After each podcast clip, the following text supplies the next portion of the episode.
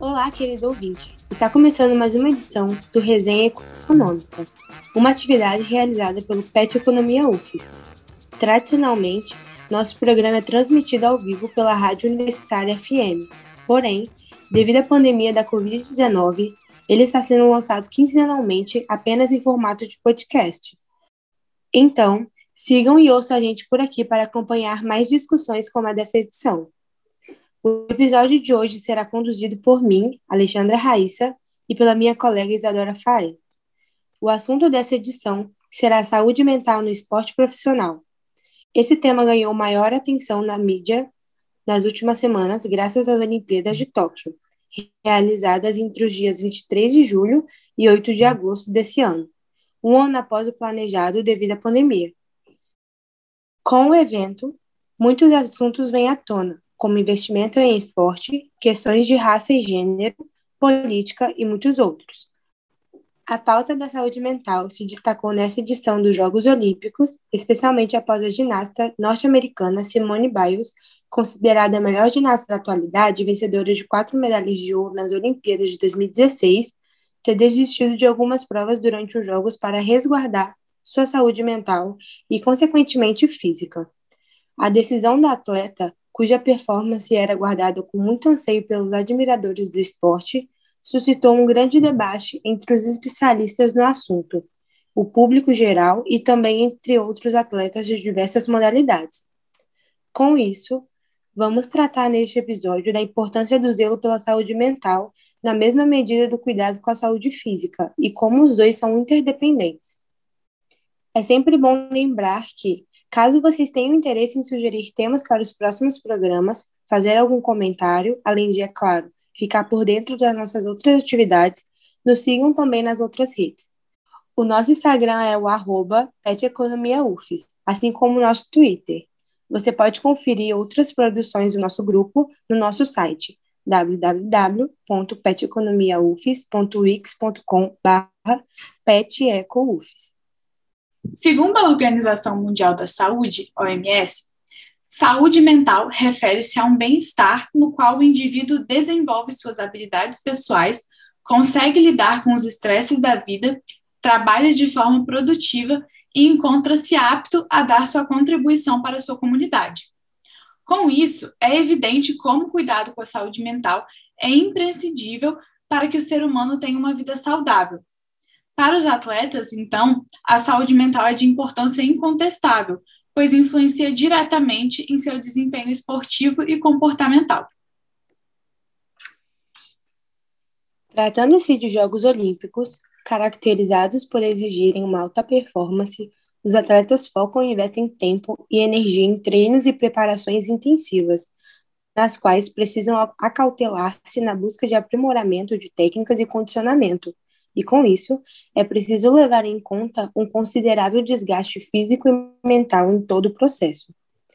Isso pode se potencializar ainda mais dado o momento que nos encontramos atualmente, em que constantemente estamos sendo atordoados pelo imediatismo, metas que beiram o inalcançável e rotinas carregadas de informações advindas, principalmente do maior uso das redes sociais, potencializado pelo isolamento social, o que inclui não somente os atletas, mas todos nós.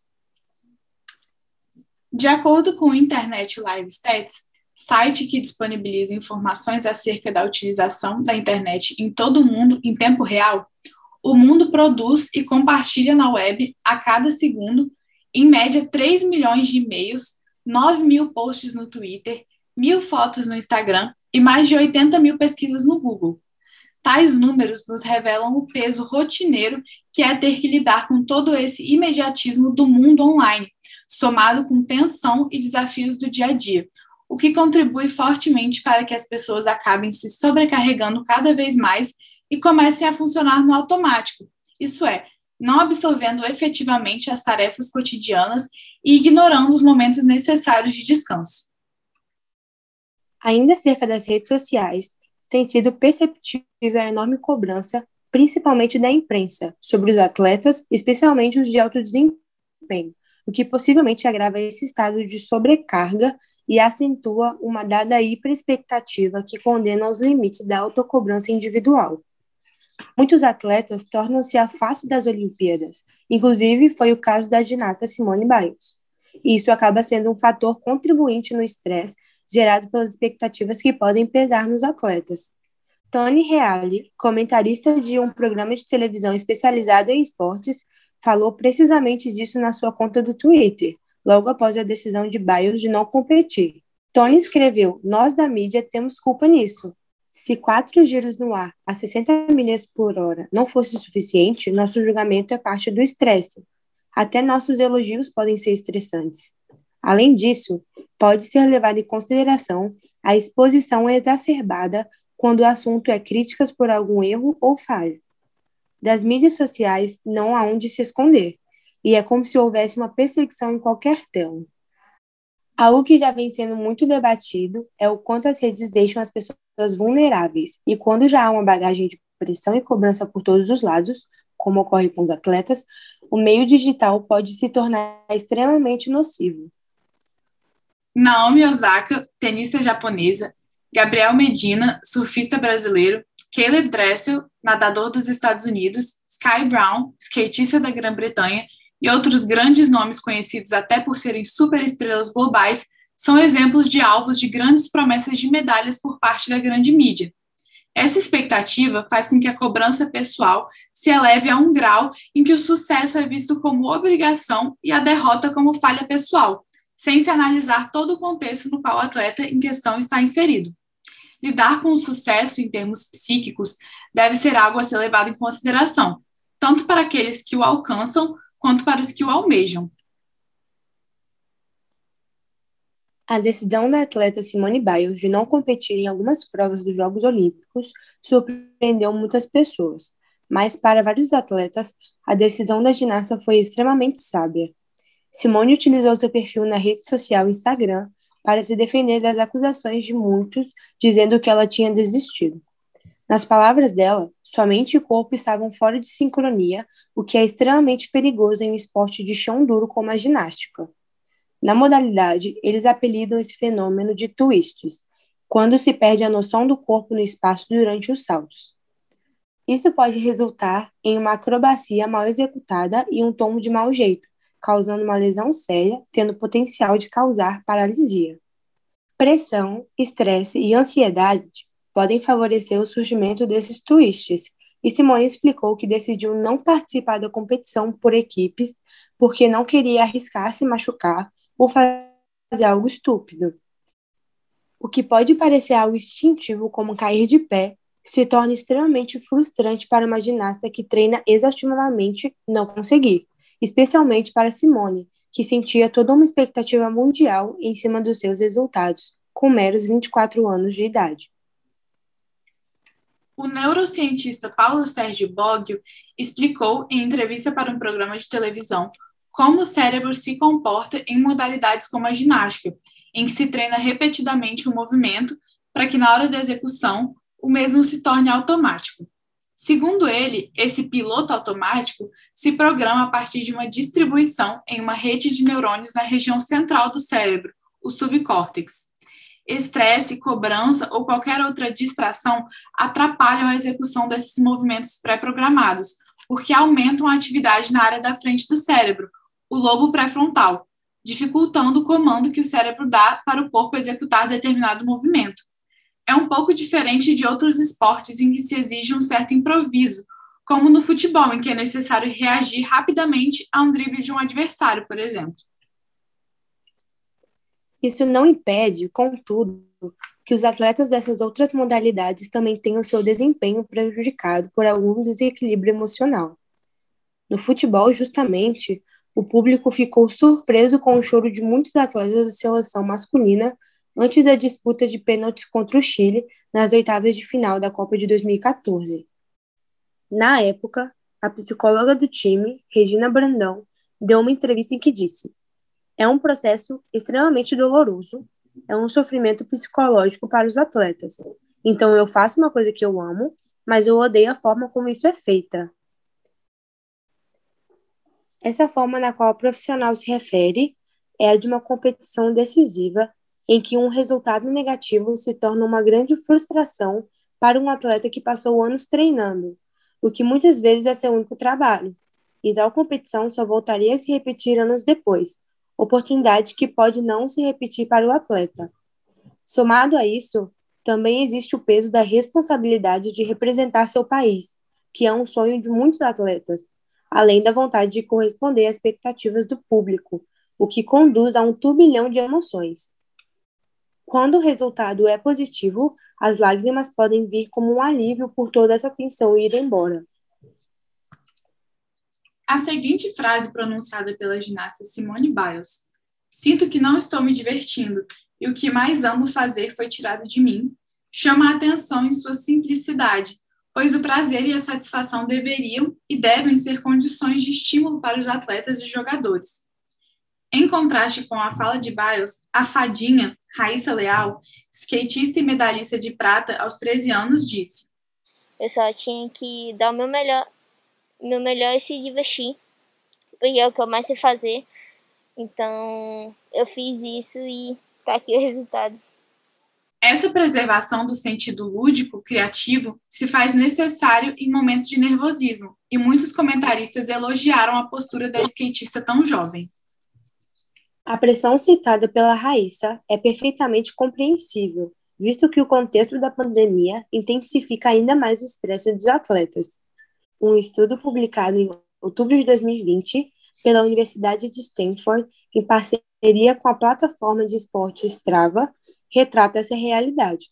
Segundo a pesquisa, feita com 131 atletas profissionais dos Estados Unidos, antes da pandemia, 4,7% dos participantes relataram se sentir nervosos e ansiosos por mais da metade da semana. E após o início da pandemia, esse número saltou para 27,9%, um aumento de quase seis vezes. Um em cada cinco atletas declarou ter dificuldade para se exercitar e atribuiu isso a problemas de saúde mental, falta de motivação e as restrições decorrentes da pandemia. Além disso, a pandemia também causou impactos financeiros nos atletas. E como muitos deles dependem unicamente dessa renda, a apreensão dos desportistas aumentou. 71% declararam estarem preocupados com o aspecto financeiro, e dos atletas que recebiam remuneração de patrocinadores, 47% viram uma redução nas oportunidades de receberem patrocínio durante o período de restrições impostas pela pandemia. No Brasil, esse quadro de preocupação com a questão financeira se agrava ainda mais. Dos 301 atletas brasileiros que participaram dessa edição dos Jogos, 242 recebem Bolsa Atleta, principal auxílio do governo para os competidores. O programa foi criado em 2005 e atualmente passa por seu pior momento, a começar pelo fato que os valores repassados aos atletas não sofrem reajuste desde 2010. E de 2017 para cá, os editais têm sido lançados com atraso, fazendo com que, em alguns meses, um número menor de atletas recebesse o benefício. Em 2020, inclusive, não foi lançado nenhum edital, e o cenário tende a piorar. O Ministério da Cidadania, que desde que o Ministério do Esporte foi extinto pelo governo Bolsonaro é responsável pela pasta, divulgou que em 2021 deve repassar 30% a menos para o Bolsa Atleta. As restrições citadas anteriormente na pesquisa são essenciais para conter o avanço do vírus. Contudo, afetam profundamente o exercício da profissão. Não só os esportistas de modalidades em grupo foram impactados. Com as academias e os centros de treinamentos fechados, os atletas se encontraram numa situação extremamente complicada. Alguns deles tiveram que treinar em condições beirando a precariedade, como o brasileiro Darlan Romani arremessador de peso que treinou num terreno baldio próximo de sua casa enquanto seu centro de treinamento estava fechado. O medalhista olímpico Fernando Scheffer, que conquistou medalha de bronze nos 200 metros nado livre, se deslocou junto com os outros nadadores para um sítio no interior de Minas Gerais, onde treinavam no açude em condições completamente diferentes das piscinas olímpicas e, evidentemente, desfavoráveis. Além disso, muitas competições e torneios tiveram que ser cancelados. Esses eventos são de extrema importância para os atletas terem um norte quanto aos resultados de seus esforços intensos, além de serem ótimas oportunidades para ganharem visibilidade e dinheiro para seguir a profissão. Isso se torna ainda mais complicado para os atletas de alta performance, que frequentemente apresentam carreiras pouco duradouras. O ritmo intenso de exercícios físicos, dietas restritivas e lesões frequentes tornam comum que eles se aposentem muito jovens, então um ano faz muita diferença na carreira. E não foi apenas um mero ano perdido, foi um ano repleto de incertezas, medo e frustração. Ao contrário do que declarou o presidente Jair Bolsonaro, ter histórico de atleta não impede que a infecção pelo coronavírus desenvolva um quadro grave de Covid. O atleta do vôlei de praia Bruno Schmidt, medalhista de ouro nas Olimpíadas de 2016, chegou a ser internado na UTI com 70% do pulmão comprometido graças à doença. Depois de mais de um ano de sua hospitalização, Bruno deu uma entrevista em que se posicionou contra a realização dos Jogos Olímpicos. Para além das razões pessoais, em que afirmou ser impossível comparar a condição física dele com a do ciclo olímpico anterior, expôs o dilema de muitos atletas em respeitar a quarentena, ou, nas palavras dele, arrumar um jeitinho brasileiro para manter a preparação. Com os jogos mantidos, muitos atletas se sentiram despreparados e insuficientes para subir no tão sonhado pódio olímpico, que certamente aumentou a ansiedade para a competição. É perceptível, então, como a própria realização das Olimpíadas foi fonte de muito estresse. O evento só foi cancelado três vezes desde a sua primeira edição, em 1896, e todas as vezes foram devido às guerras mundiais. Então, em 2020, com a declaração de estado de pandemia pela OMS em 11 de março, meros quatro meses antes da data marcada para o início do evento, uma grande preocupação e incerteza invadiu os atletas que tanto sonharam com os Jogos. Em menos de um mês do decreto da OMS, o Comitê Olímpico Internacional anunciou um adiamento do evento, decisão inédita na história das Olimpíadas. O dilema da realização da edição de 2020 não parou por aí. Até poucas semanas antes do início dos Jogos, ainda existiam movimentações políticas intensas em prol do cancelamento do evento, especialmente por parte da sociedade japonesa, que se preocupava com o aumento de número de casos justamente como um cenário de lentidão da vacinação no país. Apenas 11 dias antes da abertura da edição, a cidade de Tóquio decretou pela quarta vez um estado de emergência de coronavírus, e a população japonesa apontou a contradição do governo em autorizar a realização de um evento de tamanho porte, enquanto endurece as medidas de restrição para os moradores. Logo na cerimônia de abertura dos Jogos, foram registradas inúmeras cenas de protocolos sendo desrespeitados por parte dos atletas, que não obedeceram o distanciamento social diversas vezes, não utilizaram as máscaras corretamente e até trocaram abraços e apertos de mão. Não é de se espantar que a população se sentindo contrariada, foi às ruas protestar contra o evento durante a sua realização. No último dia dos Jogos, o Comitê Olímpico Internacional divulgou que foram registrados mais de 400 casos de Covid entre as pessoas envolvidas na realização dos Jogos, dentre trabalhadores, membros da imprensa e atletas. Simultaneamente, nos encontramos imersos numa sociedade que romantiza os métodos de treino árduo e incessante, e coaching ao máximo. Em muitos momentos se valoriza a frase que já se mostrou contestável: treine enquanto eles dormem, estude enquanto eles se divertem, persista enquanto eles descansam. Além de ter que lidar com o acúmulo de problemas emocionais presentes no dia a dia, muitos atletas de alta performance estão submetidos a estresses além do limite. Por haver a cultura competitiva enraizada nas diversas camadas da sociedade, a dificuldade de lidar com tanto estresse pode ser interpretada como fraqueza e incapacidade de forma cruel e desumana. A palavra estresse tem em sua origem a engenharia de materiais e significa o quanto um dado material aguenta ficar sujeito a algum tipo de força sem ser danificado ou alterado. Em contraste a isso, a definição de esporte, segundo o Dicionário Brasileiro da Língua Portuguesa, significa prática metódica de exercícios físicos visando o lazer e o condicionamento do corpo e da saúde, ou seja, As práticas esportivas devem ser sinônimos de prazer e satisfação, visto que o lazer está relacionado a isso. A contradição é clara, pois fica evidente a incompatibilidade da existência de ambos de forma simultânea. Contudo, retomando a origem do termo estresse, dado que com demasiada pressão há um desgaste do material, com o ser humano não é diferente, e a atitude de um dos grandes ícones da ginástica deixa claro que os atletas de elite estão sujeitos também à condição de limitação. O retrato de serem super-humanos por quebrarem recordes nas competições e demonstrarem aptidões físicas incríveis colabora com a imagem que são inquebráveis e nunca poderiam demonstrar fraqueza, mas na realidade isso não é consistente.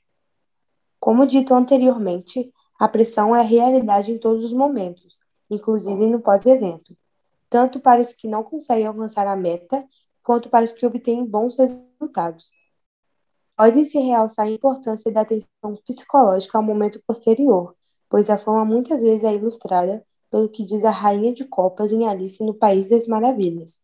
No meu reino, você tem que correr o máximo que puder, apenas para se manter no mesmo lugar. Ingênuo é achar que os esforços cessam após o momento de vitória. É importante relacionar esse quadro à violência ostensiva que resulta na violência psicológica. A ideia de permanecer no topo como desafio, bater recordes e no final romper esses recordes. E ainda, quando chegar ao fim, com sucesso ou derrota, já pensar em se preparar para superar mais esse novo limite nos torneios e competições seguintes. Nunca tem fim. A questão é: se falar sobre dificuldades psicológicas abertamente já é algo estigmatizado na nossa sociedade, falar sobre isso no meio esportivo é ainda mais.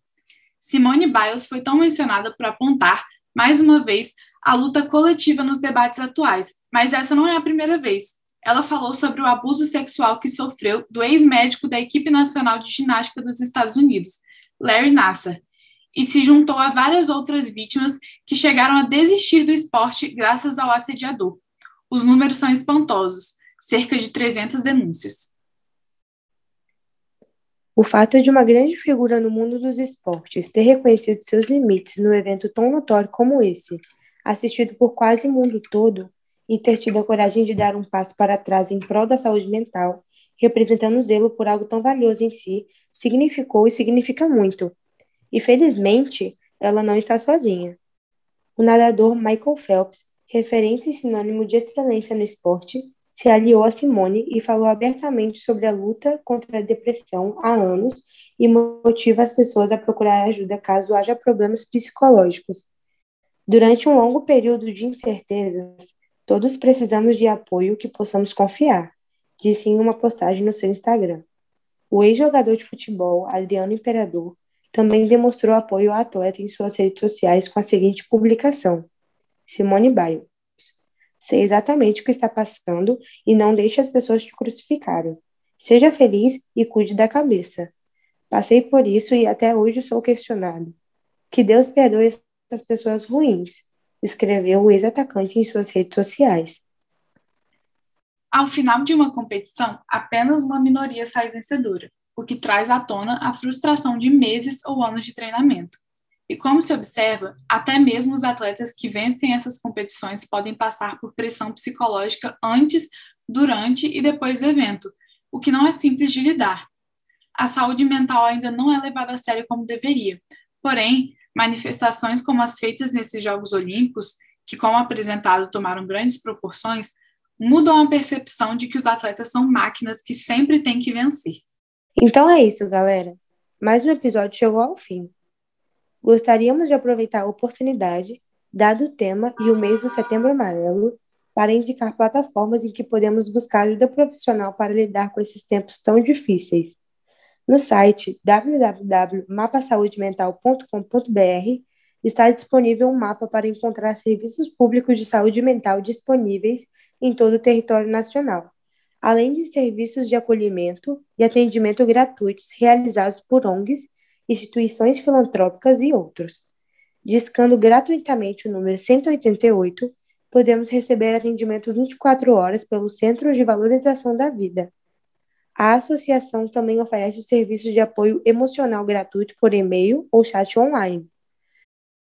Também é possível encontrar psicólogos voluntários no site www.conexãoafetiva.com.br. Eles estão disponíveis de segunda a sábado, das 8 às 22 horas, atendendo via WhatsApp. Esperamos que vocês tenham gostado e, caso desejem entrar em contato conosco, sugerir convidados para os próximos episódios ou até sugerir temas, fiquem à vontade para nos enviar um e-mail no peteconomiaufes.gmail.com ou pelo nosso Instagram, peteconomiaufes. Sua participação é muito importante para nós. Nos sigam nas nossas redes para ficarem por dentro de outras atividades do nosso grupo.